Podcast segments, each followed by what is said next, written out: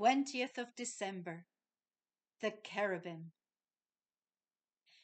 We are beings of wisdom, but the most important thing we can tell you is how much we love you and care about you.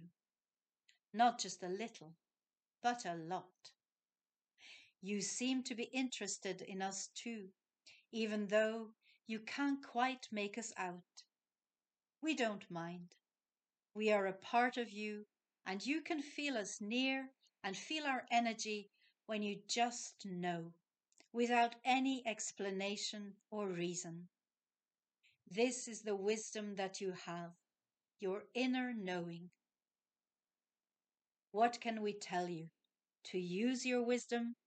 That would be very wise to do so. We also like to make cosmic jokes. We are the smiling ones of the universe. The humor of the universe is one of our favorite teaching tools.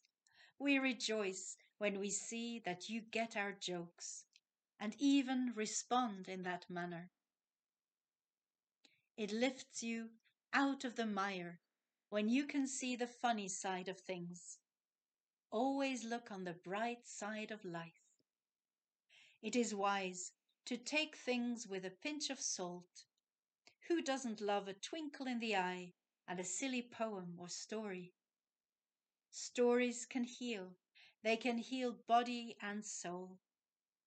Spontaneous stories are a nourishment for beings who are trying to connect with the soul. They bring a spark, a realization, maybe through an image in a story, and spirit can come in and experience itself in the body. All humans are on various levels on this journey of incarnation into the body. Sometimes they seem to jump further out again, and some experiences draw the soul more deeply into the body. Just think of dancing, eurythmy, singing, speaking poetry with all your heart, some modern dance and ancient movement practices.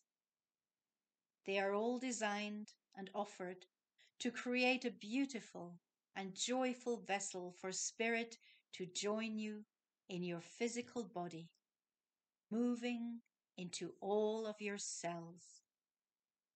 Just imagine when you enjoy your dancing and singing, we'll be there with you too. Let's dance.